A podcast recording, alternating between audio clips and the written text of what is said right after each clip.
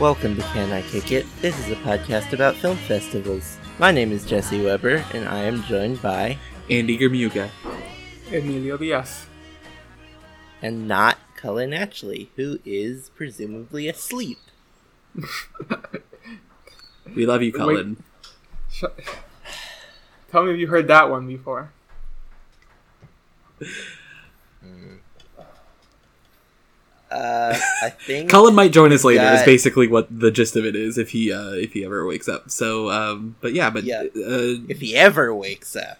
I think I he'll wake up. I, I hope he wakes up at some point. certainly. don't don't don't don't twist my words and think that I was implying otherwise. Um, Jesse, what do we got on the docket for today?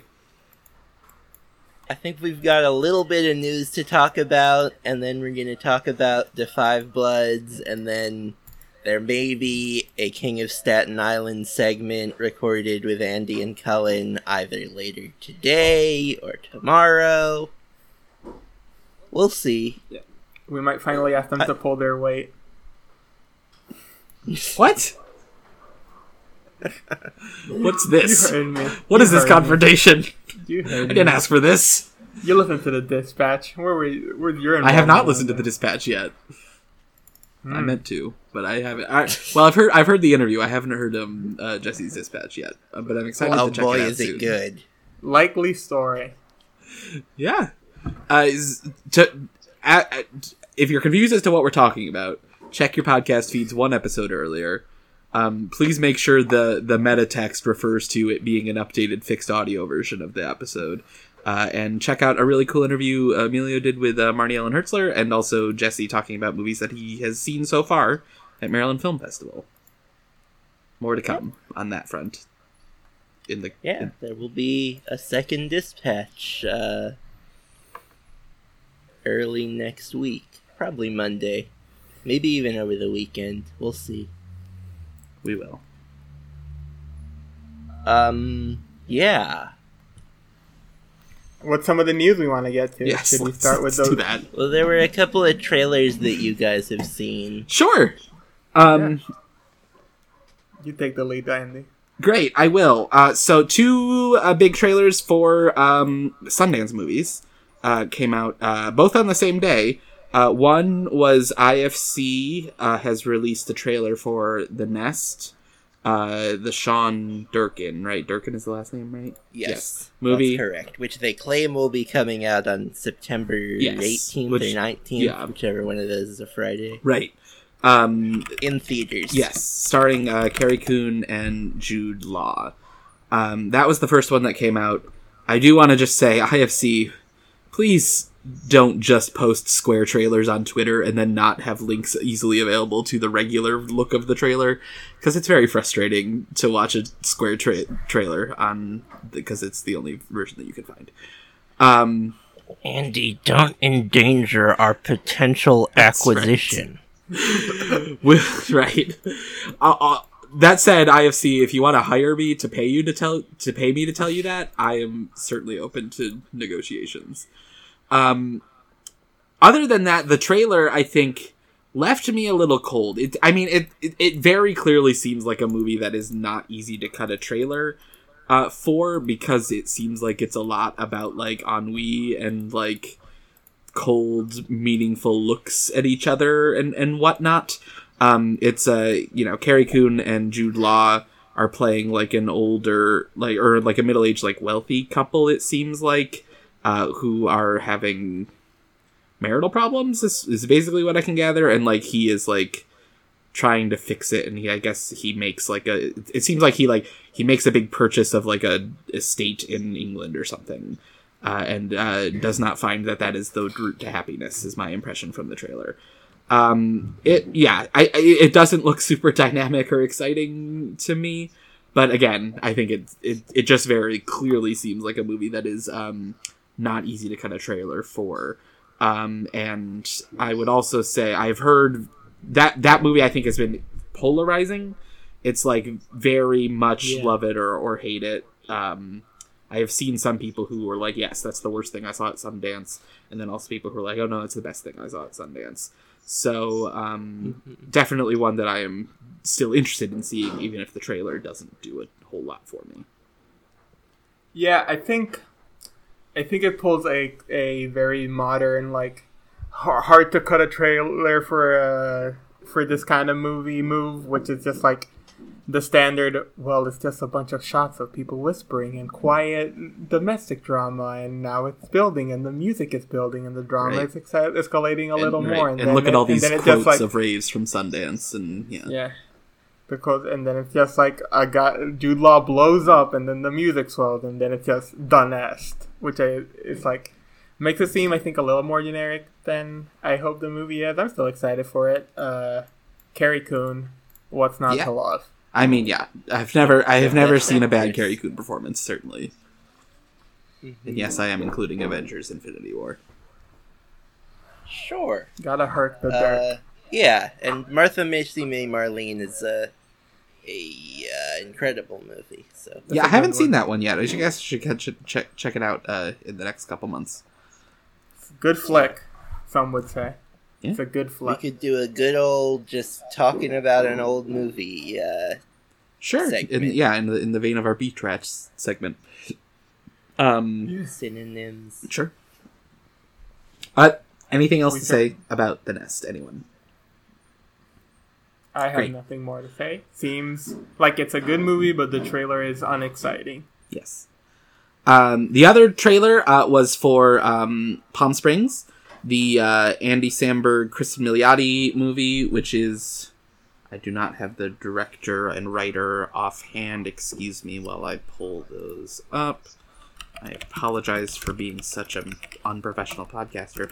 Uh, written by Andy Siara and Max uh, Barbakow and directed by Max Barbakow. Uh, and apologies again if I'm mispronouncing those names.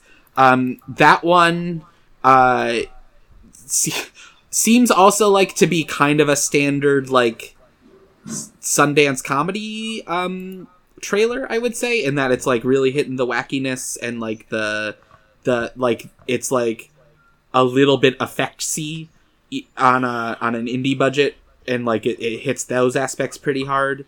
Um, I thought that one looked like a goofy, fun time. Um, I it looks like um, Cristin Milioti is like the full lead of the movie, which is exciting to me. I know I have expressed my excitement about uh, it as a potential breakout for her in previous episodes. Um, but yeah, it looks like a fun time. You got um, J.K. Simmons in there. Uh, you've got uh, looks like some good gags. You know, it's it's very clearly like doing a lot of like the Groundhog Day beats, and that it is a Groundhog Day premise. Um, uh, but I, you know, that's a good movie. That's a pretty solid premise. Like, why, why not take it and run with it in a different direction? So does that is is if Cristin Milioti is the lead, is Andy Samberg the Andie MacDowell then? No, they. I mean, I don't know how guarded people are about Alright. it, but like just within the con- they they're both time looping. Right, they're both looping. It's yeah, it's it's just that like it's told from her perspective, and that it seems like he's been doing it f- for longer, and then she gets sucked in, and he like has Yeah. to show her the ropes. Yeah, it, it's more like he's been doing it for a while, and then she comes in and has a new perspective on it. I guess she's more of the like center of what the movie is. Okay. So then, uh, uh, he is the Bill Nighy and she is the Domhnall Gleeson. Sure. Although I have not seen About Time, which you are referencing. Also, have not seen About Time. It's a decent. I've heard it's charming. And that movie, yeah, and Palm Springs is coming out on July 10th. Right Uh, on Hulu and In- in drive-ins. yes, I have bugged my drive-in about potentially playing it, as Yeah. is my want to do. It looks like a fun drive-in movie, I would say. Like it's Yeah. yeah, See a double feature of Palm Springs and Trolls World Tour. sure. Yeah, Hey, sometimes those trolls tour the world. or some IFC horror movie that no one has ever heard of. But yeah, basically my way of synthesizing these trailer reactions and the reviews out of Sundance is that they they may be kind of a Sundance comedy and a Sundance drama, but Mhm. based on reviews, we're looking at maybe the best versions of those two things. They seem well performed. They have Yeah. good stars, and they seem to be doing well in them. Everybody performing to the peak of their abilities. Yeah. Just what you want to see. Yeah. Mm-hmm. Yes. I mean, talk about a yeah, talk about a foursome I'd like to spend time with.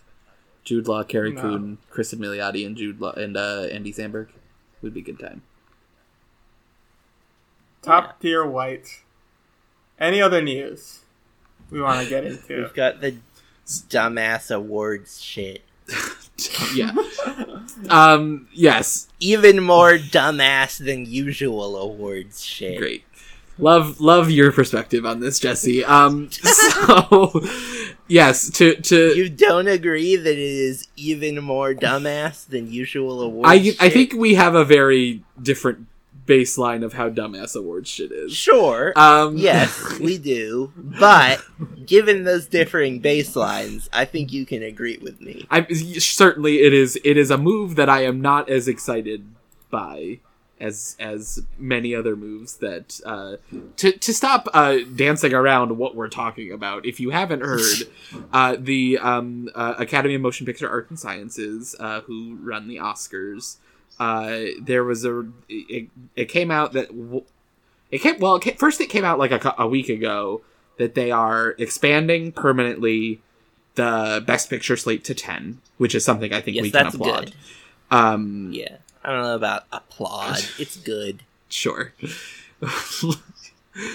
let's get into the semantics of that at a later date um uh then uh, also they said they are instituting some uh, some sort of board to look into the possibility of like um, diversity mandates i think is what the language they used something along those lines of like trying to ensure that the movies that they are awarding is a more reflective lineup of the world going forward and whether that will like have any effects or not is like definitely tbd like i'm not certainly not out here being like they fixed it um, uh, but it is something that they're looking at, which uh, I think is you know potentially a step in the right direction if they do it well. Um, then this week, they it had been rumored that they were looking at delaying things, and they came out and fully announced that yes, they are delaying the Oscars. Um, what did it? What what was the new date? It was supposed to be like April 28th. yeah, it was supposed. To, it was like three months, uh, and they have also delayed the eligibility deadline um, to the end of February, I believe. And be And then the Right. chicken shit BAFTAs and Indie Spirit Awards were like, oh, I guess we've got to do it right, too. so yes, the the fallout was that because the Oscars are like the tentpole of award season, and like everything that happens in award season is around them, typically, or, the Indie Spirit Awards can. There's independent movies coming out. There's Yeah. no reason they shouldn't happen in February. Right. I mean, but the thing about the Indie Hmm. Spirits is that they're always the day before the Oscars. Right? Like that's just like when they when they are. Like they, like they, their their scheduling has a long like noted com- Mhm. like relationship with See. when the Oscars are. Yeah, I mean, my take generally on this whole thing, I don't know h- how this is, uh, how this affects what the indie spirits and the BAFTAs are doing, but I feel like delaying the show is fine. Yeah. If they need more time, they are just like need more of a buffer to see how live events are gonna work out. Then that's a fine enough thing to plan out for. Just delay your stuff. I think the eligibility window Yeah. thing that the Mhm. Oscars did is very dumb. I don't Yes. know why you, we need extra months for movies to come out. That just seems like Yeah, like what is going to happen between the beginning of January and the end of February, which is kind of my same take on. I, I see your point about Emilio about how it makes sense to delay a live event. It feels to me that, especially if you were not also delaying the eligibility period now, that is something that has to be done early. Delaying the Oscars feels like you could wait just because, like, at this point, kind of the same thing I said, like, what is the difference between February 2nd and Yeah. April 28th? Exactly. Yeah. at I, yes, point? I do think. Yeah, the, the main problem, in addition to there being like a lot of movies right now that are good and like worth awarding uh, that are maybe a little bit untraditional for like oscars and, wh- and whatever but like they could do it. Like um the uh the um yes i agree that like the what why why is this timeline like what is why are we more optimistic about this timeline than the other timeline is like the big question i have is like what is going to be different in april like what is it just saying like oh there's a i guess there's a how like a 10% more chance that like things are fixed by then or whatever? Like i don't know i like i don't know what sort of calculus went into it um but it's um it yeah that that sort of like move of like well will it'll be fixed by then does seem like a little naive to me.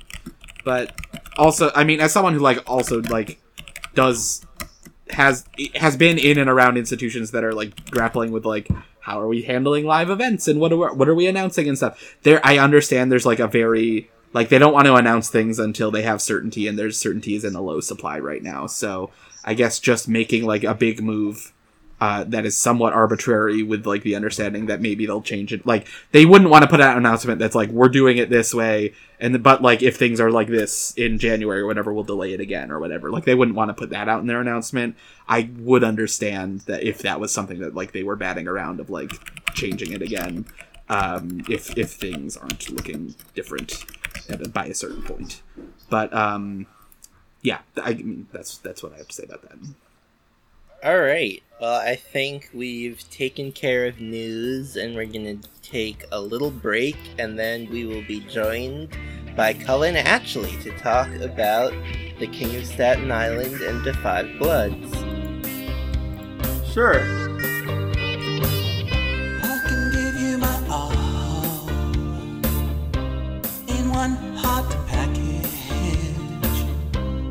Whatever you All right. So before we get into the movies, we do have a couple more things to talk about, and both of them are some combination of the words hot, virtual, Cannes, and package. So if that doesn't get you excited, I can't imagine. Those what else yes, would. no words get our motors running over here on Can I Kick It more Yeah. Than hot virtual Cannes package. Yep. I'm I'm hot. Jesse's virtual. Andy's can. Cullen's package. yes.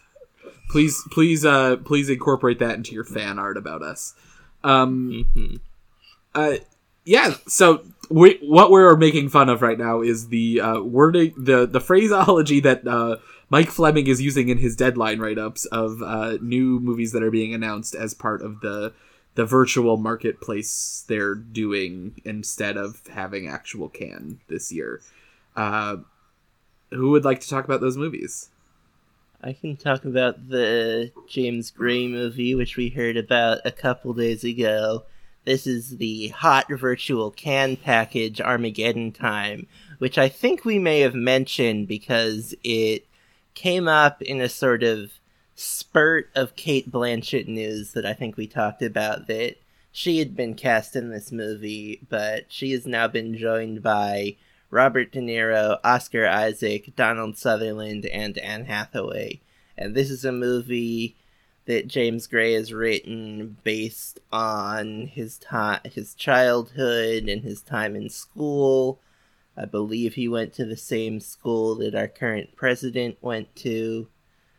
Uh, yeah. He That's what specifically about. cites growing up in the pre-Reagan Reagan era, which I think is suggests an interesting like political sort of sociological uh, lens Mhm. through which he's viewing this movie, Yeah. which sounds very cool, especially with those cast members attached. I like I, all, all those people fairly well. I enjoy how aggro the title is. yeah. Armageddon time. The story about a, a seeming coming of age story about a kid in private school called Armageddon time. Seems weirdly fitting, actually. right. I guess He- there's no indication as to like who these people are playing since it's set in a school. Yeah. Right. Yeah, it's presumably it's based on like him as a child, kind of, but there's no children cast. It's just the adults. So who knows what lens the movie might take? Seems good. I like James Gray. All of the movies I've watched of his are good. I would definitely watch a movie with all of these people just playing teachers, if that's what the deal is going to be. But you could imagine perhaps uh, parents as well. Yeah, Those are kind of the options when you're talking about a Yeah. a school story. I mean, yeah. The other the other possibility is De Niro now refuses to be in a movie without Irishman tech, and he's playing one of the students. that's true. it is a serious We've possibility. now we've now hit all three of the elements of the alliance: the parents, the teachers, and the students. yes. we'll we'll run a hell of a bake sale for you. Yeah. hmm I would definitely go to a bake sale that was run by Cate Blanchett and Robert De Niro and Anne Hathaway and Oscar Isaac. And Donald Sutherland. All right, Donald Sutherland. Yeah, he he's cool too. Sounds Uh, yeah, sounds you good. got some Sounds- Donald yeah. Sutherland takes. Sounds like you you hate his guts. What's wrong What? with the What's wrong with the Andy is the reason why Donald Sutherland has never been nominated for an Oscar. Listen, not true. I just saw Ordinary People for the first time recently. He's excellent in it. It's a very good movie. Um, Save it for the plugs. all right, Jesus Christ. Welcome, Cullen. By the way, Cullen's here now. Um, Package Uh, is here. Cullen, any thoughts on this movie? I mean, yeah, like Emilio said, James Gray's never really made a bad movie. I'm in. And then the uh now we've got a virtual Cannes hot package Spencer directed by Pablo Larraín star who we talked about uh his most recent movie Emma a few weeks ago last month whatever uh starring Kristen Stewart as Princess Diana. Uh she's got to play celebrities from all of the European countries, I guess, is her new goal. Yeah. Yeah. I have less to say about this one, I guess. I mean, I guess like Yeah. if it is like a companion to Jackie, like that's an interesting like overall project, I think. If Larraín is like doing his like great uh political spouses like trilogy or something, like I'm into that. Um uh but yeah, I, I mean Kristen Stewart's uh good. Uh, and is uh, often good in movies with good directors, and Pablo Larraín is a good director. Yeah, I pretty much agree with that. Yeah, though I don't know. Kristen Stewart's certainly made an, an anonymous movie or two about a famous Sure. person. Oh yeah. What do you mean? No, JT Leroy and Seberg were burning up everybody's top lists. I guess I guess her and her and Portman are in similar bu- bu- places where she like they'll occasionally work with a good director, but there's a lot of like just anonymous bullshit out there that they make. so I'm glad she's working with somebody who makes good movies. Yeah, maybe this will be her Vox Lux, a nice back uh, jump back to Christ. form. a good movie under her belt. How often are we going to talk about Vox Lux on this podcast? It's really ridiculous. I mean, Fox sucks. you guys keep trying to record without me. Uh, every time I'm on, I'll bring it up. Linda Cardellini, The Heart of Green Book. Um, all right. Anything else about this movie? Nope. Seems good. All I gotta say. Sure. I like Larraín. Princess Diana, what a tragedy. No, it's not. I guess it's not really about her death. It's, it's Sure.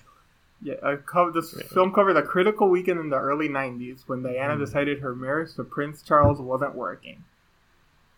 Sounds good. Have you guys seen that picture of Prince Charles's fingers?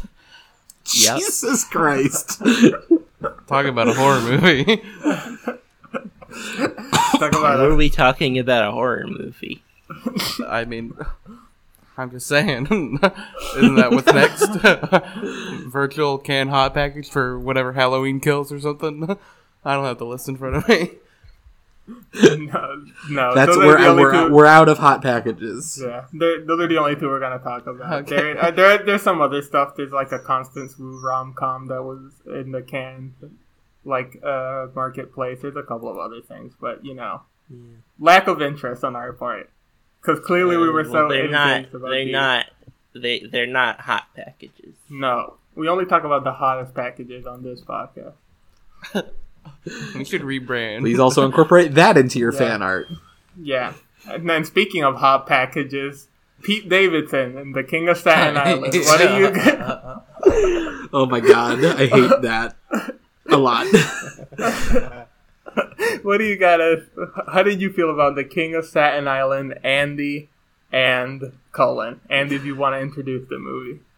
Sure, I can introduce the movie. I watched The King of Staten Island. It's a new movie that's directed by Judd Apatow, his first since Trainwreck, uh, the A- Amy Schumer uh, vehicle from uh, was it five years ago? It's something like that. It's It's like uh, 2015, so 2015. yeah. yeah, five it's been a while.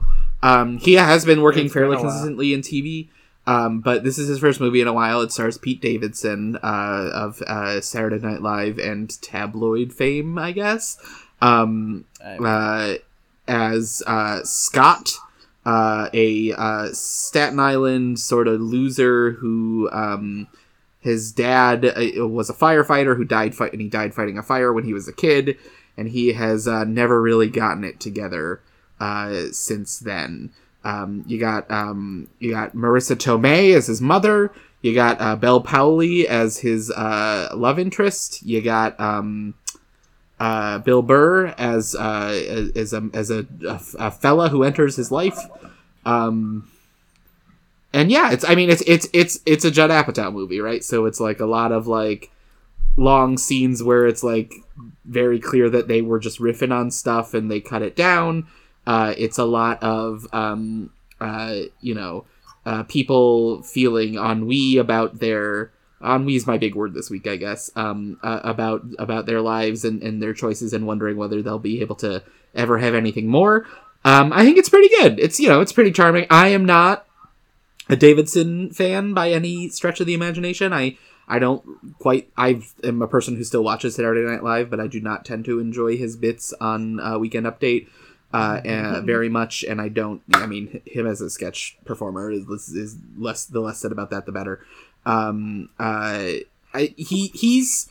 I don't think he's that good in the movie, but the movie plays to his strengths well enough and like the supporting cast is is very solid i think especially i really thought marisa tomei was terrific i mean it's not really news that marisa tomei is like one of our great actresses uh, especially when she's dealing in like straddling the world of uh, comedy and drama but i think she's really wonderful in the movie and uh, and and really holds her own in it um cullen thoughts Uh, yeah, I think I agree with you for the most part. I think uh, I land more on the side of Pete Davidson is good usually. I think he's a fun, cool guy with good energy, and then I think the movie, yeah, like you said, plays to his strengths. So I have it, uh, you know, in a higher regard. Uh, we should say it was going to play South by. It was going to be one of its. Uh, I think we talked about it uh, when we did our South by preview.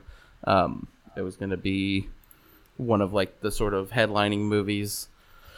Um, but and then it was uh, going to play tribeca which also got canceled and yeah yeah.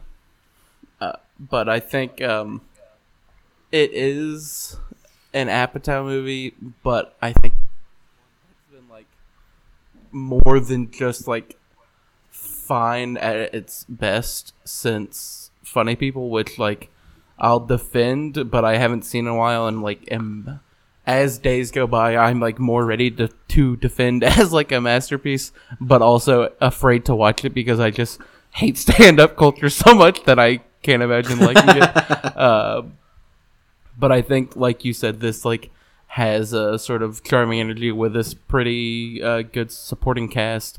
Uh, I think Bel Powley is kind of like low key really good. um, yeah I she's a lot of fun her- in it uh, I, I don't think I'd seen her in anything before, um, but I, I was very into this performance. Um, uh, one of the friends is played by Moises Arias, who is very good, and uh, Ricky Velez, who is like right sort of his like the leader of his friends, uh, and I think they've got a good energy together. And it's like you know two and a half hours long almost.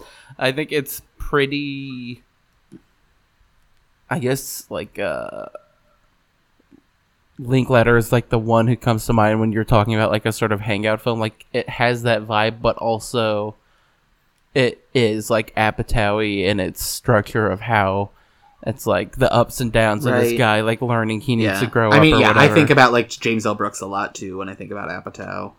Sure. Um but also I think it's got like it's weirdly not like um or not weirdly, I guess maybe they were not setting out. It's definitely advertised as a comedy. It's not like super funny, I think, but I think that it is still like really quite good. Yeah, I mean, yeah, it's I, I have not seen a ton of Apatow movies. In fact, Trainwreck is the only Apatow movie I've seen in full. I've seen long segments of most of his other movies, although not any of Funny People. Um, uh, uh, I have seen a lot of Apatow TV, uh, and I tend to like Apatow TV a lot. Like I watched all of Crashing, I watched most of Love. Um, Freaks and Geeks is a wonderful show that I think everyone should watch. Um, to go back to the year, sort of the the breakout for him. Um, he does, I think, tend to really just fall in love with his characters in a way that I I think is really uh, appealing and charming. Um, uh, as a person who often watches TV and movies to to to see and connect with characters, I I, I like his sort of character based approach to to telling stories. I think it is a little more um, uh, suited towards television than for movies, which do tend to be his movies do tend to be a little overlong and a little too like in love with their with their bits uh, and and like the and yeah and the and the and the cut down improv and, and, and all that stuff. Um, but but yeah, I think King of Staten Island is definitely if you're if you're looking for something that's sort of low key and, and, and charming uh, and and new, uh, I think you could definitely do worse. Uh, whether that's worth the twenty dollar rental that it is right now, uh, I you know maybe if you're watching it with a couple of other people, it it would be worth it. I'm not sure. I would definitely say go out and spend your twenty dollars on it. Um, but yeah, I think you know it's it's it's it's a pretty fun pretty fun little movie. Uh, uh, and uh, has some some very fun performances in it. I would also say um, you sort of uh, touched on like how it deals with like ennui. Uh, it also maybe the first of his movies since um, or first of his projects since like um, Freaks and Geeks or maybe Undeclared that deals with like a very uh, certain like uh like a lot of his movies are, are like about rich people and this in the very like way is i guess like middle class is like the way to say it maybe that's Right. not There- yeah, it's like a bunch of firefighters. Yeah. yeah. and like it captures a lot of like a great sense of like suburban like uh dread in a way of like how staten island feels uh to the character and uh we should also say uh and a great piece of uh acting by way of auditioning Maud Apatow is also in it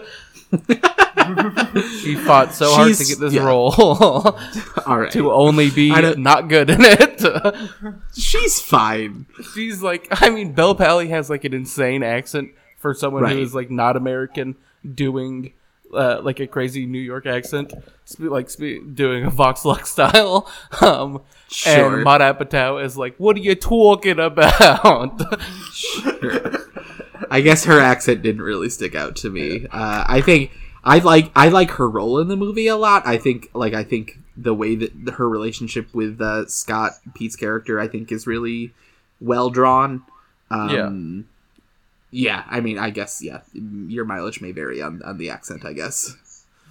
Andy, did you say that you watched the Pete Holmes show? yeah Yeah.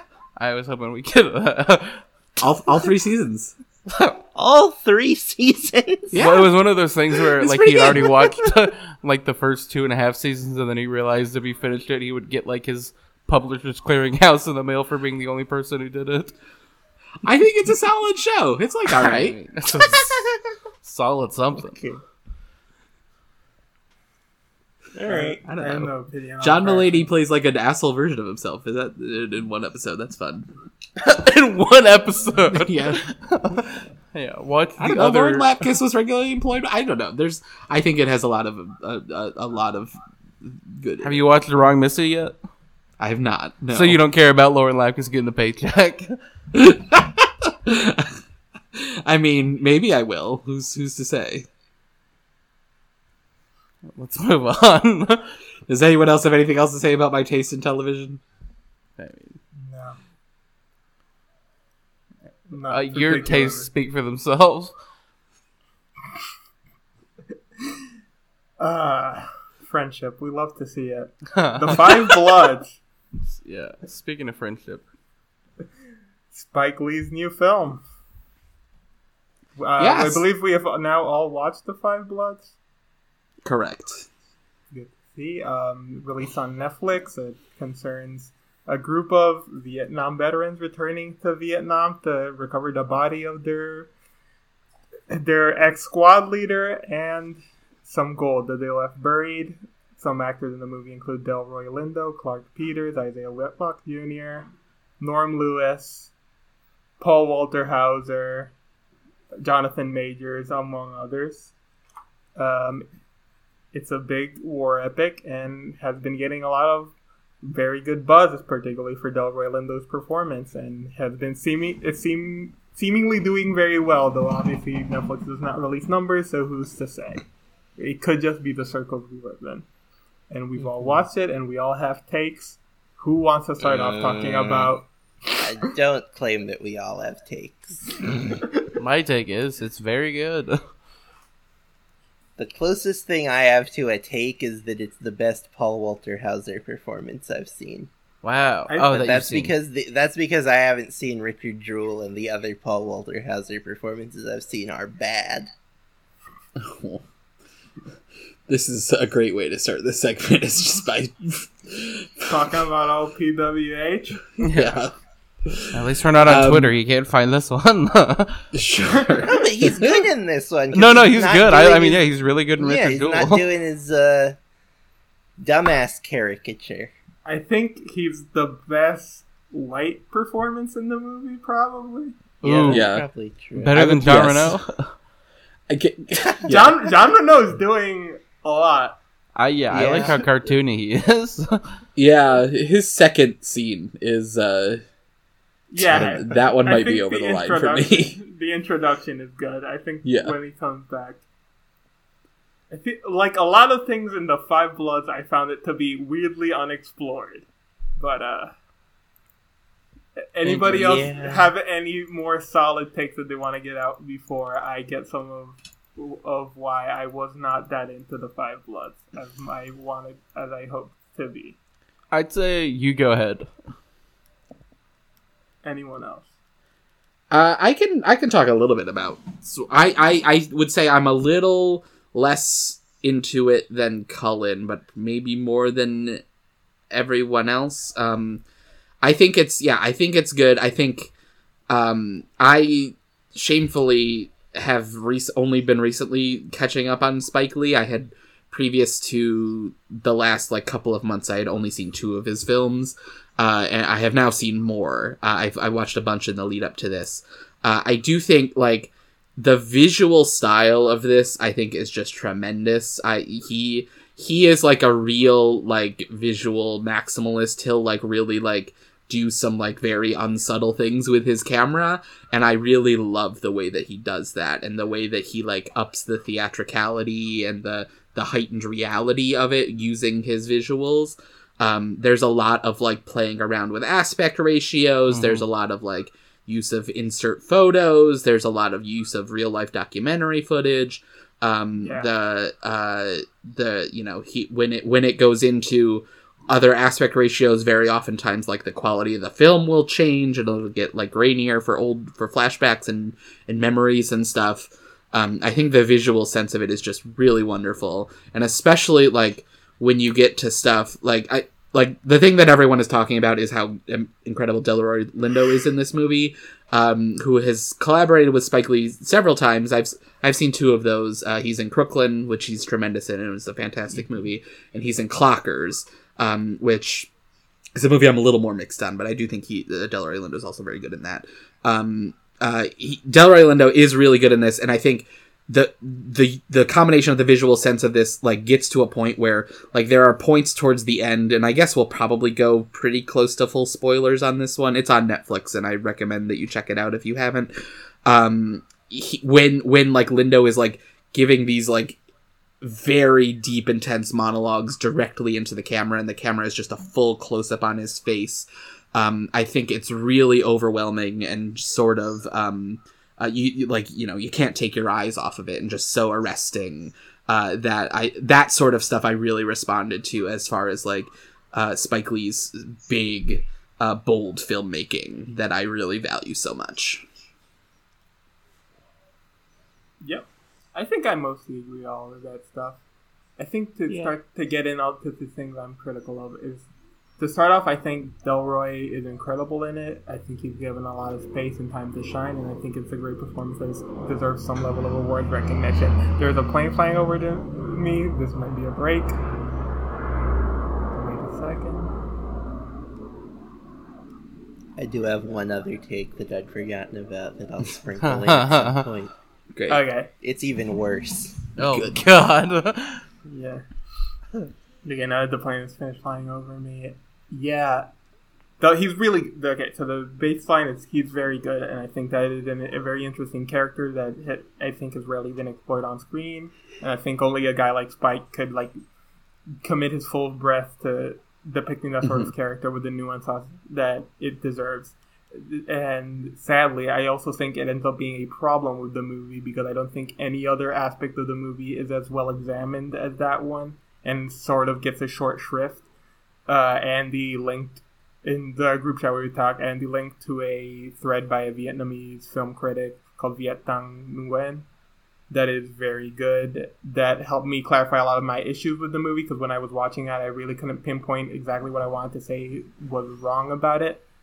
But I feel for a movie that wants to be a, as much as it wants to be about like imperialism and the Mhm. like the torture of just like th- how white Americans tortured both black people and Vietnamese people in Vietnam and how they both treated them equally and how like the experience of, of war can be reflective of the experiences back home. I feel like it does an incredibly short shrift to any sort of Vietnamese character in it. I feel like they're all like they're they're all like not unexplored. It's like they're all they all have very bit parts. I feel like there are a couple of interesting ideas that never get really fully thrown out, and I think the movie ultimately settles on having a group of Vietnamese characters be the sort of bad guys of the movie in a way that I kind of get what it was doing. It kind of wants to be this treasure of the Sierra Madre. Well, the gold corrupted the souls of all these black men, and now they're sort of committing the same violence that they condemned earlier.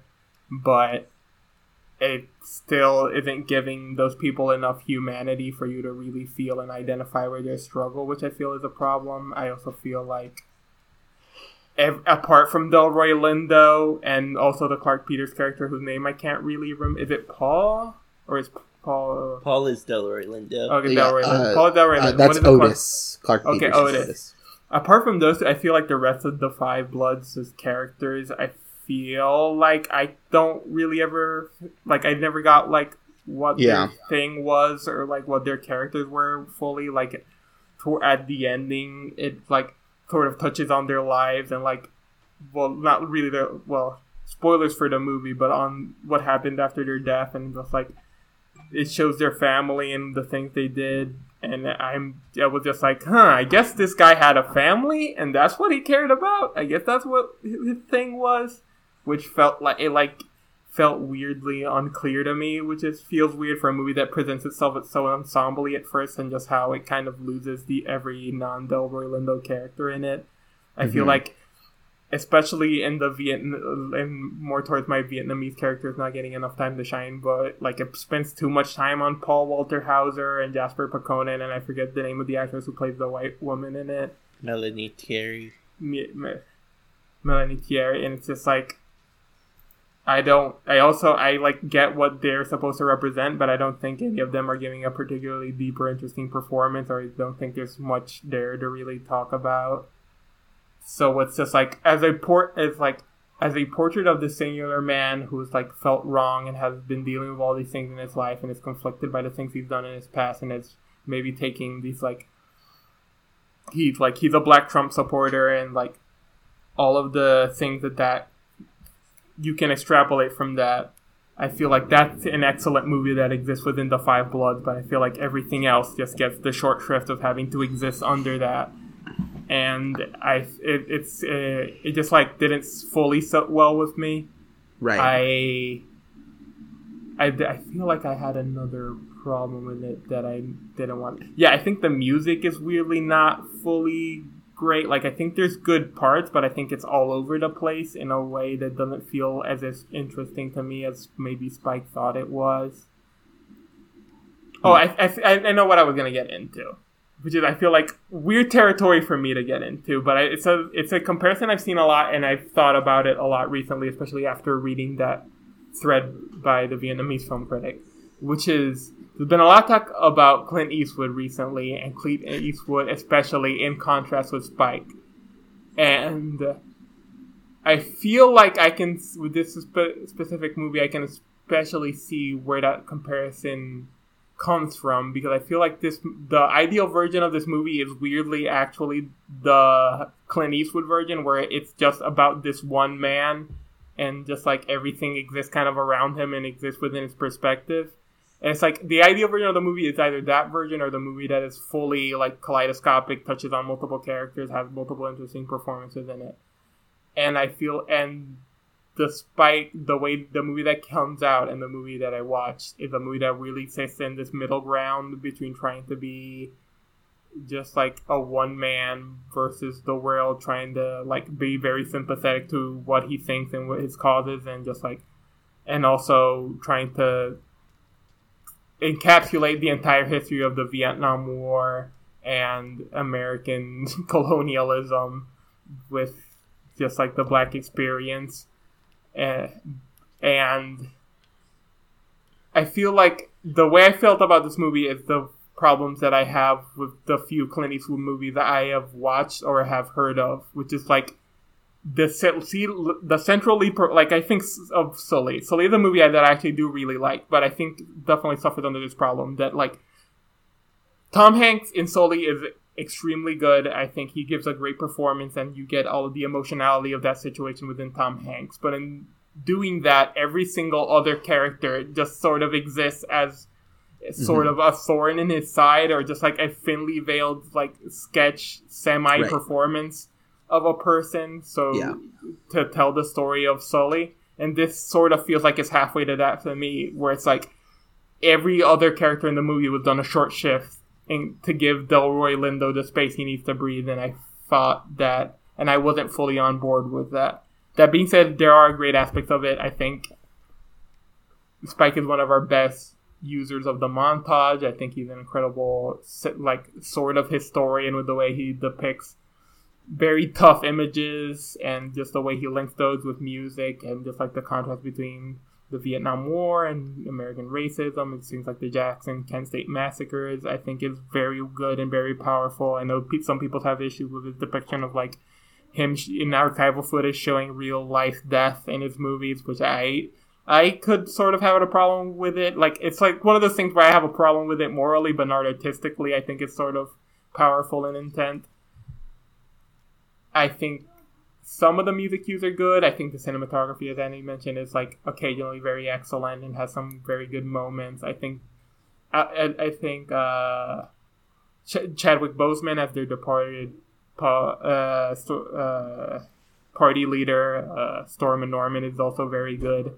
I think Yes, I there. agree that I think- Chadwick Boseman is really good. I think that the the last scene between him and Delroy Lindo, I think, is pretty transcendent, Yes, he- despite being uh, kind of ripped off from Southland Tales.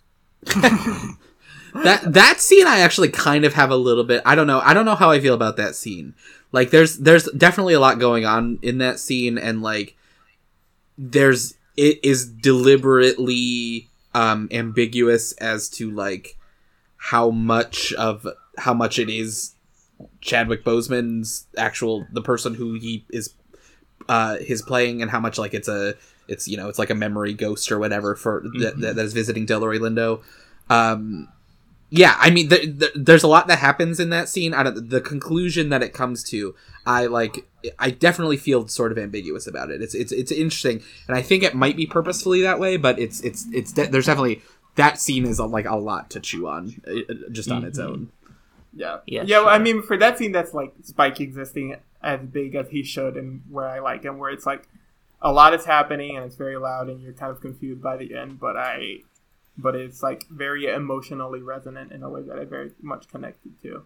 Um, other things I like about the movie, I think there are scenes where like all four, four slash five of the Bloods, if you include Jonathan Majors as one of them, are talking that are very like funny, and all those char- all those actors clearly have a lot of chemistry, and they're very funny together. And they and I I just like seeing those faces, like Clarke Peters, Isaiah Whitlock Jr. uh, Just like some of my faves, I would watch them do anything. I would watch Yeah. them sit on a porch and just talk about making movies in the '90s. That sounds fun.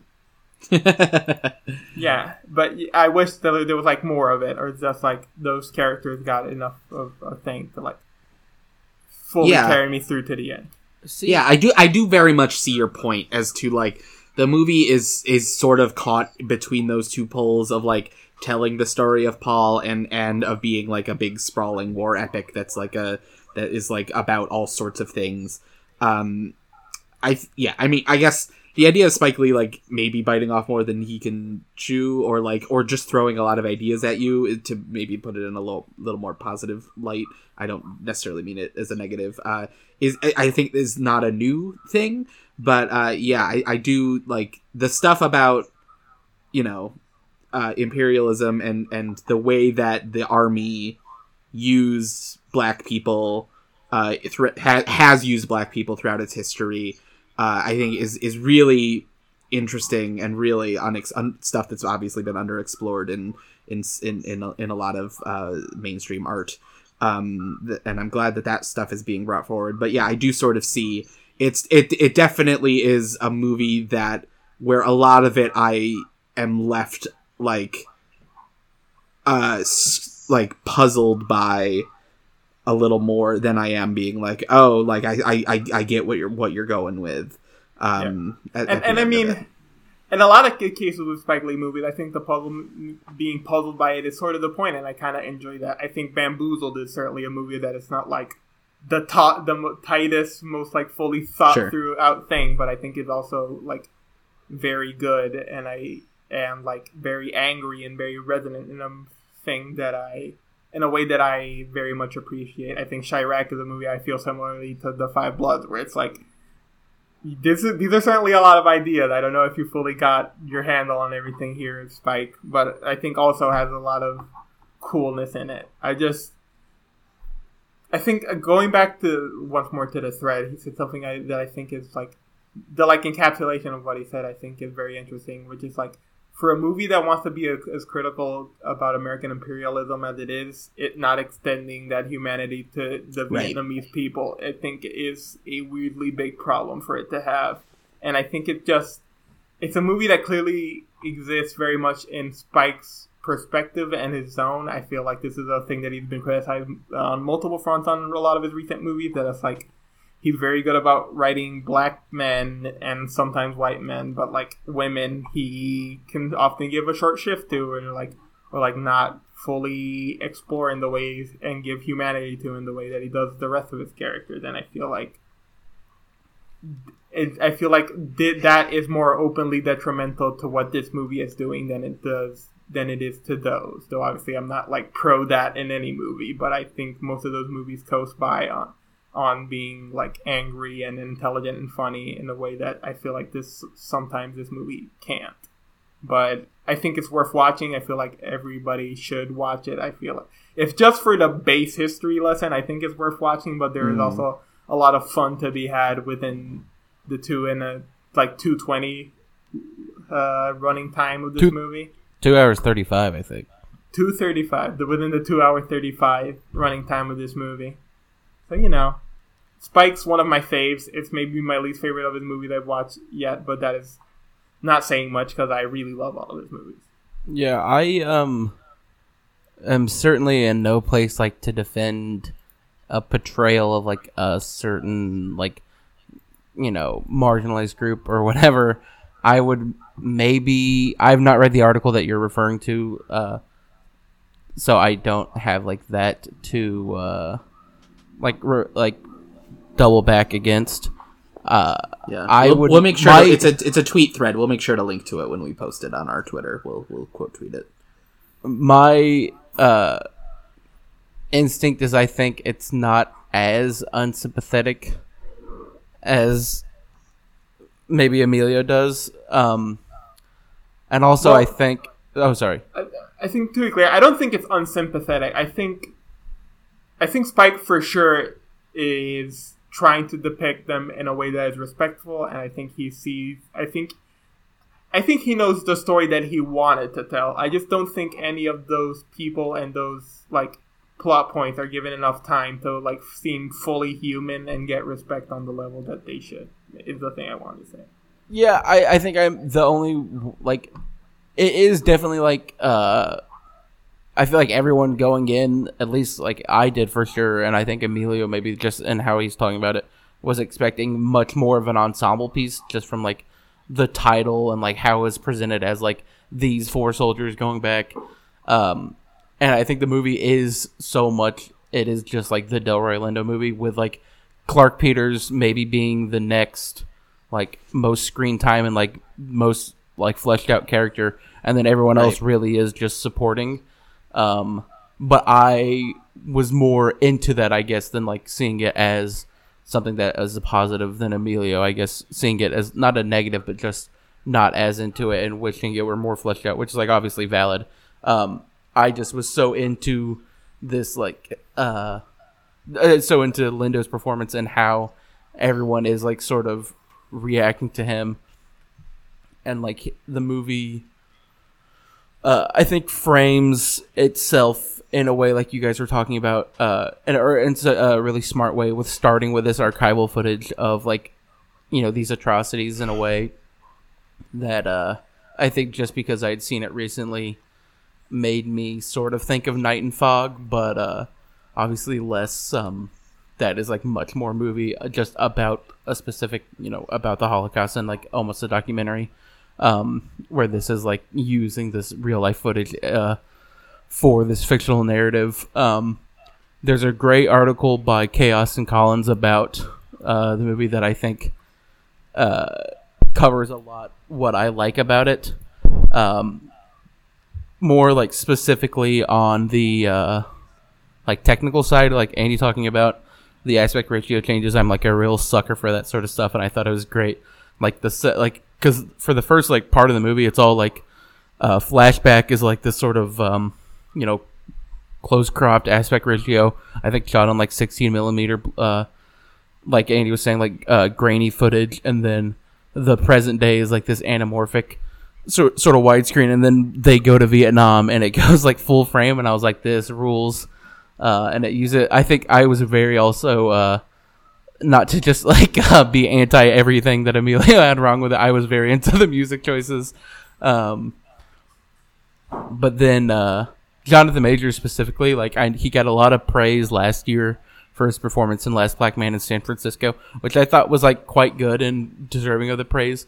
I think I was more in the camp of like, I think he's good. I thought uh, the lead of that movie, Jimmie Fails, was also like very good, and I feel like Jonathan Majors is like giving a real performance in that movie. And this one, I was like, oh, this is like a much more naturalistic uh, performance that is still like very well acted. I was like happy to see that he wasn't not like not that I would just assume he would be one note as an actor, but I was very happy to see that he like is uh like a very like full range like good actor. Um I think uh Yeah.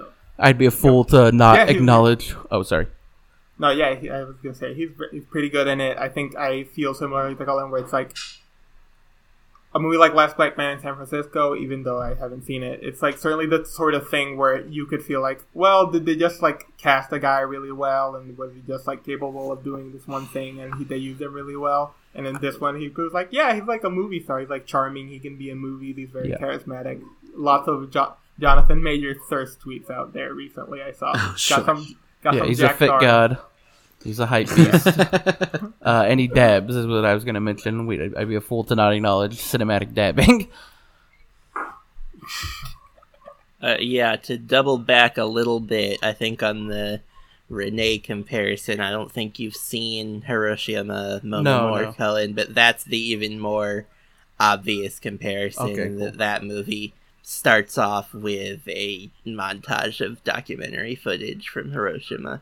And yeah, I think like it's dumb to say this like anyway that this movie feels like it could have been made yesterday because it is like a recent movie, but it is so insane like how tied it is into culture and I guess like just proves how uh not cyclical but just like how Spike Lee's like always on this tip of what is like happening currently and like how it frames this movie specific or frames specifically like to uh the relationship of like uh black soldiers to uh, Muhammad Ali and like Malcolm X. Like in the movie there's the scene where they are about to get in a like firefight or just get a, or their helicopter had just been shot down and they get the news from uh like Hanoi Hannah that uh Malcolm X was killed or no Martin Luther King Jr. was killed Yeah. um, which is like a really powerful scene and like yeah the, it just i think it explores um the relationship of like uh there's like the you know the famous muhammad ali speech about like vietnam like how the vietnamese never like were racist towards him so why should he fight them and like that relationship of the black soldier in vietnam and like i think i was at least surprised to like I, it's not really in the marketing that uh Delroy Lindo's character is like a classic like veteran Trump supporter, but you know he is black, which is like uh something that ha- hasn't really been explored in movies at uh, up to this point. I think Spike Lee is definitely like one of the guys to explore that. Yeah, for sure. And to be clear, I think the music choices are good. I think the score is maybe the least I've liked a Terence Blanchard score. I think He did- more of Yeah. Did he do Black Klansman as well? Yeah, I think he's. so. I think he I like does almost Black everything with Panther, Spike. With Spike.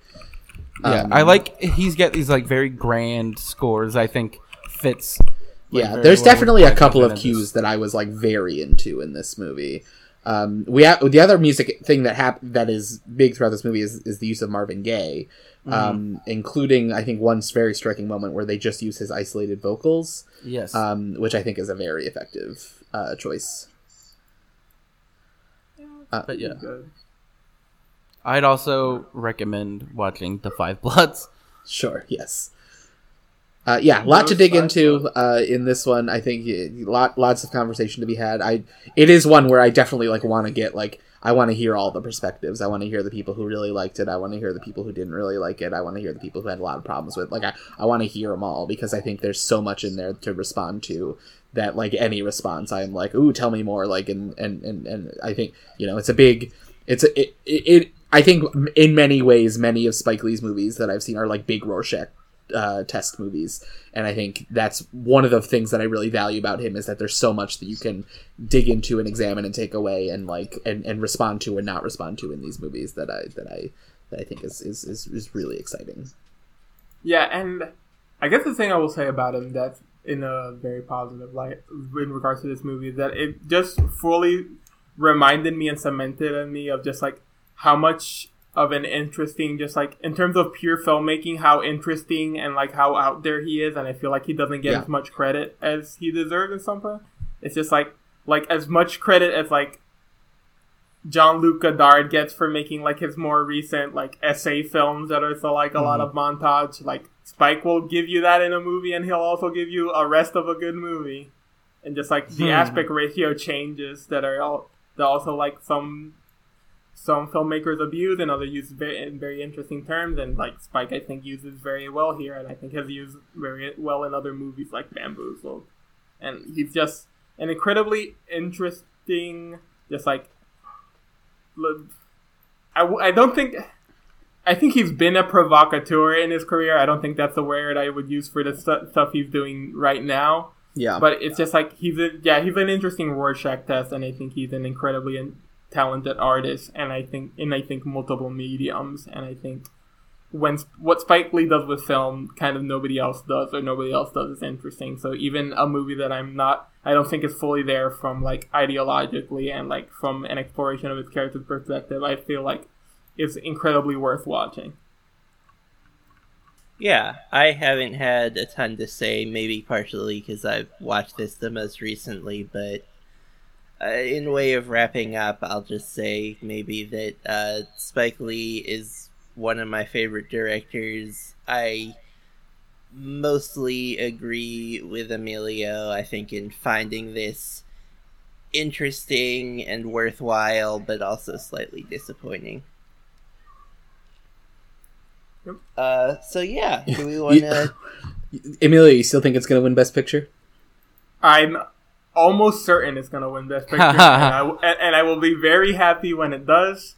Though I don't know. I guess if you want to give my full, if I want to give my full awards prognostication, there is a worry that like maybe Delroy gets all of the credit for it, which yeah, know, critically he kind of maybe should, and and just like a Best Actor win win for him maybe gets like it's like wraps all of the movie's love into that. But I don't know. Movie can win Best Actor in this picture. The artist did it. This movie's better than the artist. I'll give it. I'll for sure unequivocally say that. but yeah, Yeah, those are my thoughts. pleasure. With pleasure. Great. what a great note to end our discussion of The Five Bloods on. yeah. All What do. Spike Lee thinks about the artist. We can get into that next week. Wrap us up, Jesse. You can find our podcast on Twitter at Can I Kick It? Can spelled like the festival, as you can see in your podcast app. You can find us on Letterboxd at Can I Kick It OD odd, like the last two letters of pod. Uh, you can find me on Twitter or Letterboxd at JP Glick Webber, Webber with two B's. Uh, you can find me online. My I, my Andy Gramuga. I've been one of your co-hosts today. Uh, you can find me online at Andy T Germ on uh, most social media platforms that are worth your time. Uh, and yeah, I don't really have a plug this week. I guess yeah. There's I will say there's a lot like there is a lot of Spike Lee available on streaming in general right now. So check out some more Spike Lee in addition to the Five Bloods is what I will say. As I've been doing it, and it's been a lot of fun. Yeah. Um, I'm Cullen. Actually, I was not here for the intro. I was asleep, but I uh, will break my uh, streak of plugging um, a specific foundation that, and move to a different one and plug the Okra Project, which is a 100% grassroots organizer-led initiative with the goal of combating food insecurity in the Black trans GNC community. If you go to their Twitter, it's just the Okra Project. They have a link to their PayPal, and uh, it would be a great place to donate money at times like these. And I watched Rio Bravo a few weeks ago, and that movie's a masterpiece. Sure. Shout Uh, out to Howard Hawks. Sure. Yeah, I'm I, I'm Emilio Diaz. You can find me on Twitter at I'm Laugh Alone. You can find me on Letterboxd at I Laugh Alone. Donate money to the Okra Project, as Cullen said. Read Blood in My Eye by George L. Jackson. That's a good book. It'll teach you White Devils a little something. apart from apart from that, got nothing more to say. All right, then I will go ahead and release our audience. Bye bye. Bye. Bye.